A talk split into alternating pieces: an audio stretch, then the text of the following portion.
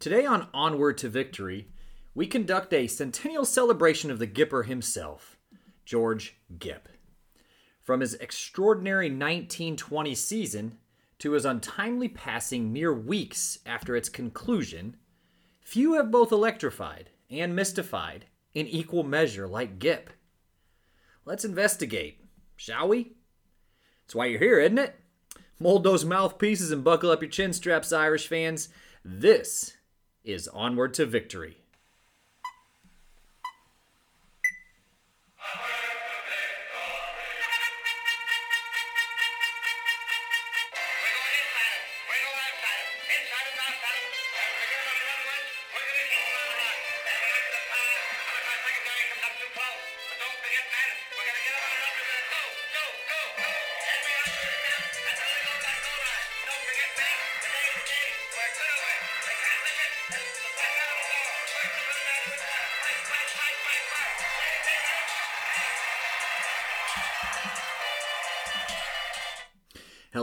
Irish fans, and welcome to Onward to Victory, a Notre Dame football podcast.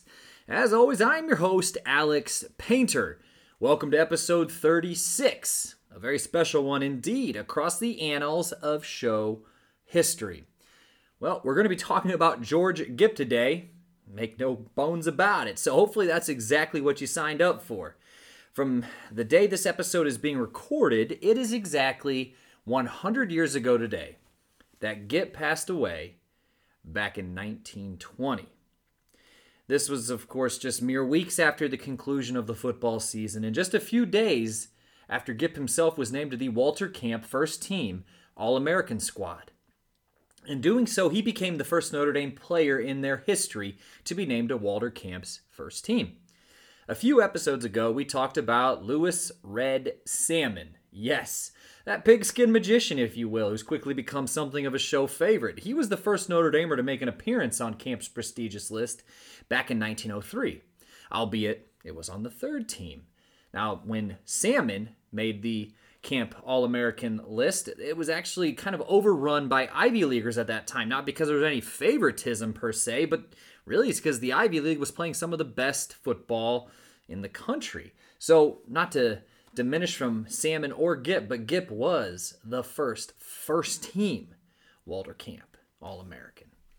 So, if you are a consistent listener of this show, you may have a good sense that I am something of a George Gipp fan. I mean, who isn't, right? But I could spend several episodes talking about the aspects of Gipp that are most interesting, and we will touch on each of them today. And that is, of course, Gipp the player, the person, and the legend. All three make him, in my estimation and in my humble opinion, the most interesting player in Notre Dame history. Captivating, really. But way back in episode 4, back when the show was a mere infant, released in late July 2019, we touched on Gipp quite a bit in an episode I called The Charming Rogue about Gipp. And I've also done a segment in the past called The George Gipp Minute where I tell a roughly 60 second story about Gipp. So I really look forward to expounding on those today. Now, if you're on the Facebook page, I've been producing a pictographic series called In the Footsteps of the Gipper, where I've released content on days to commemorate Gipp's final couple months of life. So jump over to the Facebook page and check it out. I'm really proud of it for a number of reasons. First, I am relying heavily on primary sources. So, mostly clipping things out of an old newspaper, out of old newspapers, I should say. And I mean digitally, of course. I'm not taking actual pairs of scissors to 1920 newspapers, but I'm using those to help curate the story. So, in a sense, it feels incredibly authentic. really does truly ground Gipp, which is something I think he desperately needs. And we'll talk about that here in a second. But in addition, it would appear strongly that none of the, for lack of a better phrase, more major media outlets seem to be covering Gipp with much breadth or depth during the centennial of his 1920 season. Now, I say that, and my pal Jeff Harrell actually did just put out a nice write up on uh, about Gipp on his website, so go check that out. But really, it's mostly just been us here, so I guess yay for us. Um, but so please go to the Facebook page and check it out already. Uh, the In the Footsteps of the Gipper. I will be putting all of that content into one album. That way, anyone can just seamlessly read it chronologically from beginning to end. So before we jump into this here thing, I have to shower the consensus All Americans with some praise. These are the individuals, both past and present, who have kept the show on the air, ad free, and growing, thanks to their monetary contributions. So, first up is my pal, and perhaps the most ardent supporter of the show, Michael Finan of Rutherford, New Jersey. He has shown his support each month for the past several, and man, I can't thank you enough. Second is my East Central Indiana neighbor, Brad Glazer of Williamsburg, Indiana, as he knows he's a kindred spirit of mine in a number of ways, and possibly the biggest Notre Dame fan I know. So thank you, Brad. And the third is actually a sibling of mine, Weston Painter of Fort Wayne, Indiana. He's raising a future loyal daughter at home who is just a little over three months old now. Thank you, Weston. And as uh, Rudy Ruettiger said in the movie, I'm Notre Dame golden blue through and through. That's what I think of when I think of these guys. So thank you all. And if you'd like to join the ranks of the Consensus All Americans, a $15 donation will sponsor episodes and net you some cool show swag, which I will send directly to your home. Visit paypal.me slash onward to victory for a one-time donation or patreon.com slash onward to victory podcast if you'd like to set aside some funds for your favorite Notre Dame program monthly. All proceeds are greatly and graciously appreciated. Okay, so back to Gipp. Honestly, I don't think many football historians, pundits, and fans alike are 100% sure what to do with him today in 2020. I think some may believe the hype and you know the name recognition of Gipp or the Gipper far outpaces his actual play. Others may consider him almost like a tall tale, in the same vein as a Pecos Bill, Paul Bunyan, or Johnny Appleseed. Just as a quick aside, Johnny Appleseed was a real person. He is buried in Fort Wayne, Indiana. If you're ever in the area, go check it out. But, anyways, others may struggle to fully contextualize the era in which he played in from 1917 to 1920. Cross comparing different eras in sports can be very tricky. Also, his untimely death, in the same vein as rock stars Jimi Hendrix, Jim Morrison, Kurt Cobain, or athletes such as Thurman Munson or Ernie Davis or Ricky Bell. It plays a big factor into his allure as well. As do the various Gipp ghost stories that circulate around Notre Dame, college football, and the paranormal circles. Just as a sprinkling and another layer here, the veracity of the story of Gipp on his deathbed told by his coach, Knute Rockne, several years later, also kind of murkies the waters a little bit. If you don't know which one that is, well, no fear. We will talk about it. So, who was Gipp? What was Gipp? Let's talk about it. But a tangible example of this idea that folks really don't know what to do with him I'm going to use two lists, albeit they did use different methodologies, but they are from the same outlet ESPN. In 2007, on an ESPN list, Gipp was ranked as the 22nd best football player in college football history. 22nd. In January of this year, 2020, to celebrate the 150th year of college football, ESPN did a similar poll to celebrate the top 150 players in college football history. Now, Gipp was one of the nine players from Notre Dame to appear on the list, but he was listed as the 90th best football player in college football history, behind five fellow Golden Domers and Paul Hornung, number 27, Johnny Lujack, number 37, Tim Brown, number 53, Alan Page, number 59, and Leon Hart at number 88 before Gipp slots in at number 90. And for some inquiring minds, which I do know we have plenty of on this show, the other three Irish players listed were Rocket Ismail, Johnny Lattner, and Angelo Bertelli. So, anyways, just four years ago, UHND.com, so a site that many of us frequent uh, weekly even, ranked the top 25 players in Notre Dame history. In this list, Gipp was a resounding number one. So it would seem strongly that with the passing of time, Gipp seems to be treated more and more like an artifact and less like the dynamic player and personality he was. When I was talking to Jeff Harrell, who of course wrote Rockne of Ages, he kind of feels the same way about Rockne, kind of treated more as an artifact, a relic. But this was seemingly confirmed by that ESPN Top 150 poll. A full two thirds of the players selected by the experts played between the 1960s through the 1990s. So, also, not for nothing, the film Knute Rockne All American, which saw a young Ronald Reagan play Gipp, is now 80 years old. So, let's unpack Gipp and keep his true essence going. So, starting at the beginning, Gipp was born in Laurium, Michigan on the Keweenaw Peninsula on February 19th, 1895. For those of you who are like me and geography kind of matters, this is the Upper Peninsula, Michigan. So, in modern parlance, George Gipp was a Yooper. He was the seventh of eight children born to Matthew Gipp, kind of a straight laced Baptist preacher, and his mother, Isabella. As something of a foreshadowing of his later life, he was easily the best athlete at Calumet High School in nearby Calumet, Michigan. But he earned miserable grades and as a result struggled with athletic eligibility. In fact, I read that George Gipp did not earn a single varsity letter in high school because he struggled with eligibility so much. Now, it's of note though, he wasn't a troublesome kid. At least that's what his family asserted.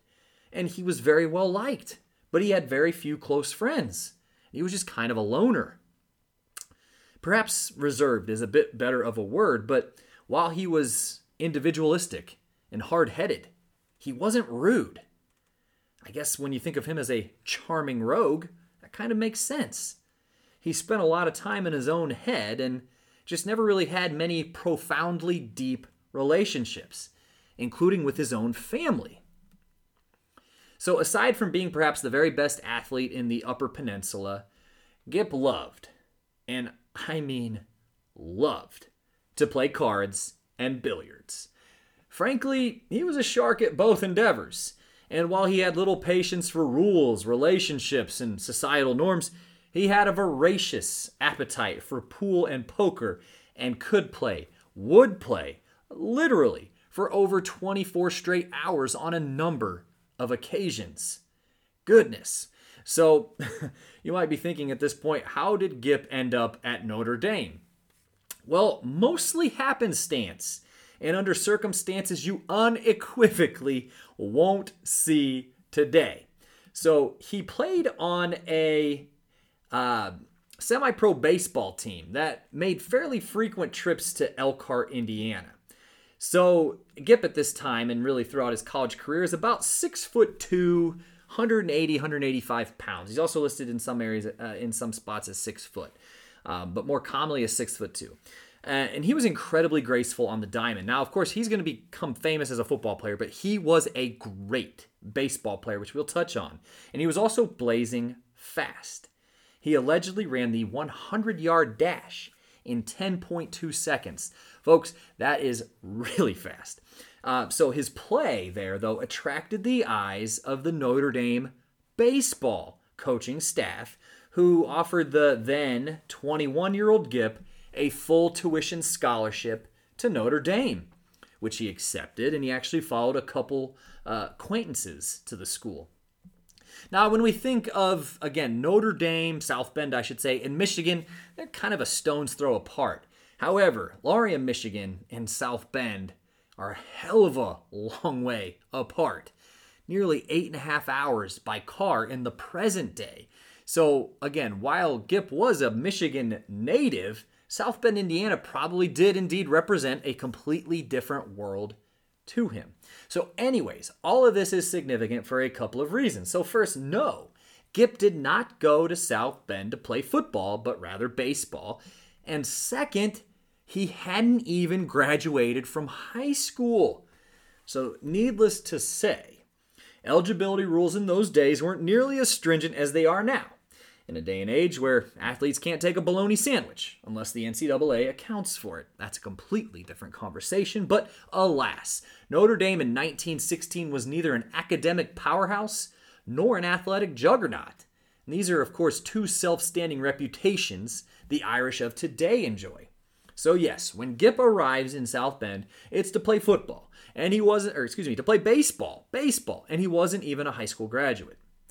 So, truthfully, knowing what we know about Gipp, I mean, I am surprised, I shocked even that he would ever find himself within the rigid environment of a college academic setting. Rigidity and George Gipp simply do not get along. And if Matthew Gipp, his father, would have been the one pressing him to go to college, I'm of the opinion he probably would not have gone. But however, it was his older brother Alex who pressured him, to which George eventually actually relented. So Gipp got to campus and he was immediately bored with the academics. And perhaps the only thing that actually kept him on campus that first year was the fact there was a pool table in the campus's student center. And Gipp would spend hours in the student center just playing pool and his fellow students would marvel that Gipp always played by himself and would sink upwards to 80 consecutive shots and not break his focus or show any expression. Is uh, again something of a foreshadowing. It was like he was impervious to pressure or impervious to the audience or the crowd that would gather around him. Okay, so it's in the fall of 1916, Gipp's first year on campus, that he was discovered by then assistant coach Knute Rockne, who, he, while he was aimlessly wandering a practice field, uh, drop kicking footballs in his dress shoes. Uh, with someone who was standing on the other side of the football field. Uh, but something that Rockney noticed the unidentified new student was kicking the ball farther than anyone on the actual football team. And again, he was wearing dress shoes, not athletic shoes. So the alleged exchange that followed has kind of become legendary. What's your name? Rockne asked. Gipp. George Gipp. I come from Laurium, Michigan. Played high school football? Rockne pressed. No, I don't particularly care for football. Baseball's my game, Gipp responded. But Rockne was nothing if not relentless, and he implored Gipp to, quote, put on your football scrubs tomorrow. I think you'll make a football player, end quote. This is interesting again for a number of reasons. Gipp rarely listened to anyone, but he actually showed up at practice the next day, and he was made captain of the freshman football team in 1916. And in a game against Western Michigan, Gibbs successfully connected on a 62 yard drop kick. 62 yard drop kick. Rockne was convinced, aside from just his kicking ability, his obvious speed, that he had a bona fide future star on his hand. Something that Jeff Harrell dug out, a, a quote from Rockne that I thought fit Gipp well was, quote, most freshmen regard the football coach as if he's a deity on duty for the season. This boy's manner to me was almost indifferent. End quote. In the spring of 1917, his Notre Dame baseball career was actually cut short. Now, allegedly, his manager had given him a bunt sign, which George didn't really care for. So rather than squaring up to bunt, he just decided to take a hack at the next pitch. It was a big hack, George was also strong amongst his other physical abilities, and he sent the pitch whistling over the fence for a home run. Now, again, this is in an era of baseball where there weren't a lot of home runs hit over the fence. This is before Babe Ruth really popularized the home run starting in about 1920, 1921. So, despite the dinger and scoring a run, his coach didn't really like to be shown up, like most coaches, and he suspended Gipp for a few games. Gipp kind of does the classic, ah, you can't suspend me, I quit. And alas, his baseball career on campus was over. Yeah, he was just going to play football, at least for the time being. So in 1917, Gipp suited up for the varsity football team under then head coach Jesse Harper. Gipp rushed for 244 yards on 63 carries that first year on varsity, which his season was cut short due to a broken leg. While the injury initially allowed Gipp to miss induction in the armed services, America had just entered World War I. Gipp biographer James Cavanaugh greatly hints that Gipp dodged the draft. But however, when I think of draft dodgers, I think of people who might have fled to Canada or, I don't know, found an underground bunker to hide in. But Gipp really didn't hide. In fact, it was quite the opposite. He skipped the train, but he continued to suit up for a semi pro baseball team the entire summer. Everybody knew he had missed the train, and no one really said anything. I guess they didn't want to lose their center fielder. Uh, and then, as a quick aside, Gipp was a sensational baseball player, as I mentioned earlier.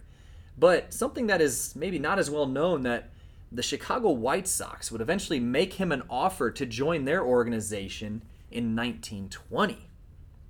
So, while he was, of course, a famous football player, it is absolutely in the realm of possibility that he was an even better baseball player. And all, another little bit that's a little bit lesser known uh, is that Gipp was also the starting center for the Notre Dame basketball team, uh, averaging three points per game over his four game stint. Course, three points per game, you know, but the games were notoriously low scoring at this time, and I think Gipp just kind of quit the team as well. So, anyway, the following season, 1918, the Spanish flu pandemic cut the regular season from nine games down to six games. Sounds like Ohio State, doesn't it? Anyways, that's also a different conversation. But this is where Gipp starts to break out under now head coach Knute Rockne. In the abbreviated season, Gipp rushed for 541 yards and threw for 293 yards, scoring six touchdowns and adding seven extra points. So, again, this is 1918. Okay, so we got the athlete, we got the player Gipp. He's really starting to really forge his way. He's certainly a, a, star in some circles. He's not quite a national star yet. That will come. But let's go back to the enigmatic Gipp. So, to say he failed or received poor marks in his classes for nearly all of his classes would actually be charitable. He did so poorly his first two years at Notre Dame that he didn't receive any grades. Period. He spent nearly all of his time downtown South Bend, becoming a de facto de facto local celebrity. Uh, you know, he opted to not stay in the residence halls or the dorm uh, the dorm rooms, if you will, but rather the plush, opulent Oliver Hotel. Again, where he spent nearly all of his waking hours when he wasn't playing sports at Hullie and Mike's, a pool hall, cigar room, and a saloon downtown. It is reputed that he made thousands upon thousands of dollars at the pool and card table. And often, yet another modern day NCAA no no, he bet on Notre Dame games, almost always. And he always bet on them to win. Probably yeah, couldn't get away with that now. So 1919 was a watershed year in a sense for Notre Dame football. Now under second year head coach Rockne, he absolutely unleashed Gipp and Notre Dame registered a 9 0 record and claimed a national title. I'll get a load of this. Gipp actually scored more points himself than all of Notre Dame's opponents that year combined. So that's technically his junior year. All right, so now, yes, let's go. Let's go on to that 1920 season, that uh, one that's just pure magic. Gipp's senior year and it was the one that made him nationally famous and cemented his legend in college football lore. I would be remiss not to mention that it didn't start so hot for him. Remember when I mentioned here a couple minutes ago that he was so awful in his academics that he didn't receive any grades? Well, in fact, that might have been an open secret in college in the college football world. In 1918, the Nebraska head coach accosted Gipp after he played a pivotal role in Notre Dame defeating his Cornhuskers and asked him what classes he was taking at Notre Dame. Gipp, rather sardonically, through laughter, replied he was taking plumbing. Plumbing. So, again, while, uh, you know, he, he just was not a very good student, but, you know, honestly, he might have been a good student, but it becomes clear that he never went to class. And so he was actually expelled from Notre Dame before the 1920 season. And you know what? Gipp really didn't seem to mind much. And his coach, Knute Rockne, was absolutely furious, both at the administration and the university uh, for seemingly allowing, again, the carefree star to just walk. Uh, Rockne's ears may have been steaming when he found out that uh, schools such as Michigan and Army would only too happily allow Gipp to transfer in and suit up for their teams. So Gipp took action and he went door to door to every football booster, small business, or donor in the South Bend area that again supported the school to sign a petition.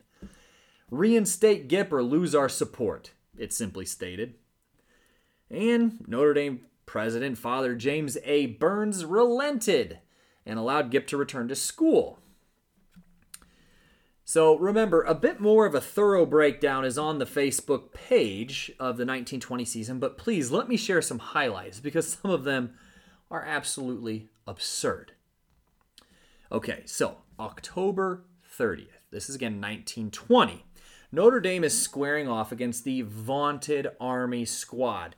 Words cannot, ex- uh, I don't want to understate just how good Army was at this time. I think most people who are familiar with college football know that it was around this time Army was often a juggernaut. So Notre Dame, this is the fifth game of the year for them, and they are 4 and 0 at this point. And it was all on the line when Army took a 17 14 lead in the locker room at halftime. Rockne was absolutely, once again, furious. And I know this is a family friendly show, but let's just say he was extremely pissed. Uh, and he is absolutely tearing into his boys. And after seeing his star back, George Gipp leaned against the wall, casually smoking a cigarette. He resets his crosshairs. And you, Gipp, Rockne shouted, I suppose you don't have any interest in this game, do you? To which Gipp replied, and he may have been the only dude in Notre Dame history who could get away with this. And he said, Look, Rock, I've got 400 bucks on this game. I'm not about to blow it. Even Rockne had to crack a smile, but he's not really put the team at ease, and Gipp spurred the team to a 27 to 17 victory, rushing for 150 yards, passing for 123, and returning kicks for another 112 yards. It is after this game that all of a sudden Gipp became a viable All American first teamer. So, fast forward just a couple weeks, November 13th, the Irish are now 6 and 0 and are squaring off against rival Indiana. And Gipp actually goes down in the second quarter with a dislocated shoulder. Now, I have a brother who have, has had this injury in the past, and if you have had it, you know it hurts badly. So in the fourth quarter, the Gippless Notre Dame squad is down 10 to 0, but they do drive down to the Indiana one yard line. Now, after the first two attempts are stuffed, Rockne yells down the bench to his injured star George, can you put the ball in the end zone? To which Gipp replied, I'll try, Rock. Gipp, who could hardly move his arm without searing pain, is also stuffed on third down. The game is now on the line. It is fourth down. Gipp once again takes the handoff and puts his head down to plunge in the end zone for a touchdown. His head was down, of course, bracing for impact, and of course, he had the bum shoulder, but his head was down and he didn't see the goalpost which of course at this time the goalpost used to sit on the goal line, and he smacked right into it, and at that point broke his collarbone. So miraculously, somehow, with a separated shoulder and a broken collarbone, he drop kicked the extra point. And then he doubled down and he stayed in the game.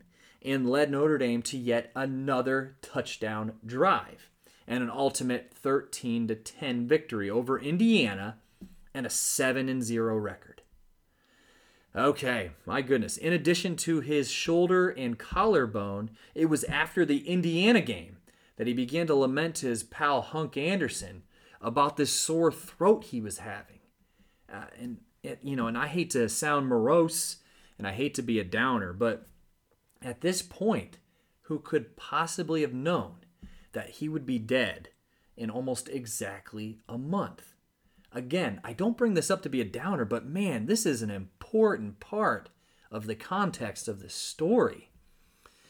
So, Gipp's health actually ends up getting worse by the day, and Notre Dame's penultimate game of the season was against Northwestern in Evanston, Illinois on November 20th.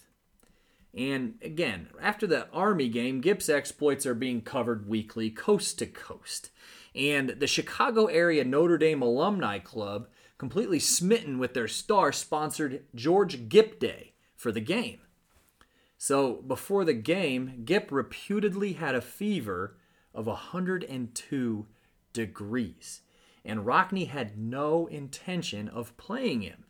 So Gipp sat on the bench with a heavy parka on, his head kind of down, and unfortunately for him, the weather was cold and it was rainy, and the sickly Gipp was getting absolutely pelted with the precipitation all afternoon, fever and all, as well as his other physical maladies.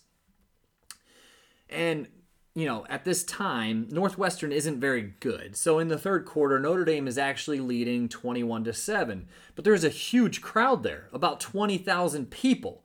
And of course, unknowing that Gipp was in all likelihood dying on the bench, they began chanting for him. We want Gipp. We want Gipp. So Gipp, again, typically impervious to outside pressure and oblivious to crowds, stood up, shook off his parka, and walked over to his coach. Knowing that this was probably the last game he would ever play, he asked Coach Rockne, said, Put me in rock. We can't disappoint them.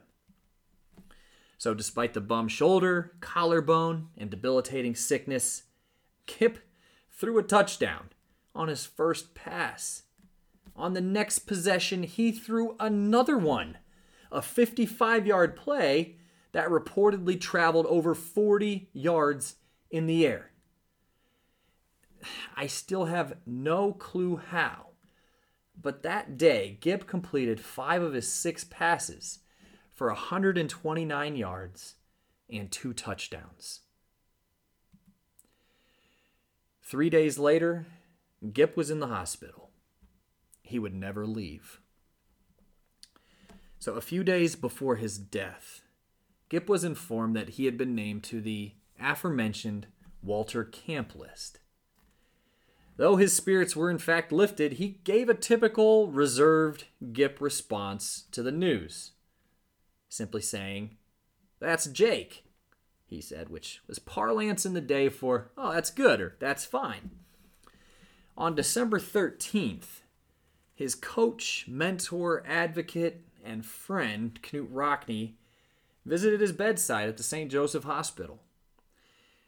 Gipp had lost 40 pounds during the hospitalization, and to Rockne, anyways, was nearly unrecognizable. Rockne put his head on Gipp's forehead and bid him one final goodbye. According to Rock, Gipp used much of his remaining strength to implore him to deliver a stirring message to the Notre Dame football boys when the time was right. You may know it, but it goes like this I've got to go, Rock. It's all right. I'm not afraid. Sometime, Rock, when the team is up against it, when things are wrong and the breaks are beating the boys, ask them to go in there with all they've got and win just one for the Gipper. I don't know where I'll be then, Rock, but I'll know about it, and I'll be happy.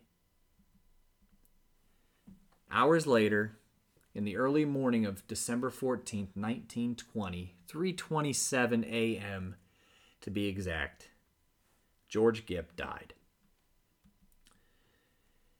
Rockne delivered the deathbed message in 1928 in a stirring halftime speech while his team was up against again Army. The scene was forever immortalized in the aforementioned 1940 film Knute Rockne All American. You are probably also aware of this scene, but it went something like this. Quote, Well, boys, I haven't a thing to say. Played a great game. All of you. Great game. I guess we just can't expect to win them all. I'm going to tell you something I've kept to myself for years. None of you ever knew George Gipp. It was long before your time. But you know what a tradition is he is at Notre Dame. And the last thing he says to me, Rock, he said, sometime when the team is up against it and the breaks are beating the boys, tell them to go out there with all they got and win just one for the Gipper. And with that, of course, the, the team gets all hyped up and they, they say, Well, what are we waiting for? And they leave the locker room and they go out and they defeat the heavily favored Army squad.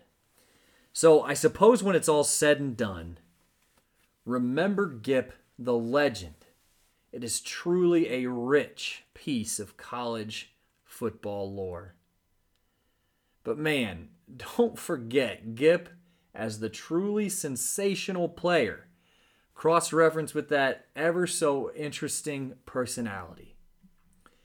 Do I know where he ranks in the annals of college football history? No, I do not. But man, I know where he ranks in my heart. And I know that my kids will know this story. And the Gipp will live on forever. And that was George Gipp 100 years later. I'd like to thank everyone for your support of Onward to Victory. Again, in particular, those consensus All Americans Michael Finan of Rutherford, New Jersey, Brad Glazer of Williamsburg, Indiana, and Weston Painter of Fort Wayne, Indiana. If you'd like to support the show from a monetary standpoint, again, please visit paypal.me slash onward to victory or patreon.com slash onward to victory podcast. Don't forget to jump over to the Facebook page and like and follow. That is where most show updates as well as show features are funneled through. So if you're not on Facebook, I understand, but if you are, I implore you, go over and give the show page a like. Got a busy weekend coming up here. and I try not to date episodes too much, as you all are aware. But, however, we got a big one. Notre Dame joined the ACC this year, and we find ourselves in the ACC championship game in a rematch of the Cle- against Clemson. So a classic number two versus number three, and we'll see how it goes. Um, yeah, I, I, won't talk too much about that, but it will. I will talk about it in a future episode. But best of luck to the boys this weekend. What's coming down the pike? Well, if you've been around the show for a while, you might remember the um, Notre Dame in the Civil War. Uh, it was a three part mini series that I did. Uh, it was about this time last year. It was kind of over the holidays into maybe even into January, February, I suppose. Anyways, I am very excited to add to that. I have. Uh, I'm a bit of a Civil War buff, as I was uh, again. I wasn't trying to hide that uh, in those episodes, but I have gathered enough information to come up with another compelling installment. So we will have Notre Dame in the Civil War Part Four um, and very, very much looking forward to um, the uh, next few episodes. They're going to be really fun and really interesting to you. So, uh, again, stay tuned. If you haven't liked or subscribed to the show, please do so, whatever platform that you listen from. So don't forget to like and subscribe. If you're on Apple, if you have an iPhone, pardon me, just click that purple podcast icon and give the show five stars. Give it a like, man. I really, really appreciate it. I just want to wish everybody, you and your family, a very warm, peaceful, and most importantly, healthy holiday season. So, uh, a Merry Christmas to you all, or if any of you celebrate Hanukkah or Kwanzaa, uh, just have a happy holiday season and a happy new year. And I will check in with uh, all of you here very, very soon. So I suppose I will sign off. But however, I want to give a quick uh, thank you to Joseph Rakish, who, again, if you haven't heard his song, it's called Knute Rockne, and it's the song that leads the show in. That's our theme song. Uh, that's his. So go go to Spotify, SoundCloud, iTunes, uh, YouTube. Give it a spin. He's got a lot of other music too, man. Go support him.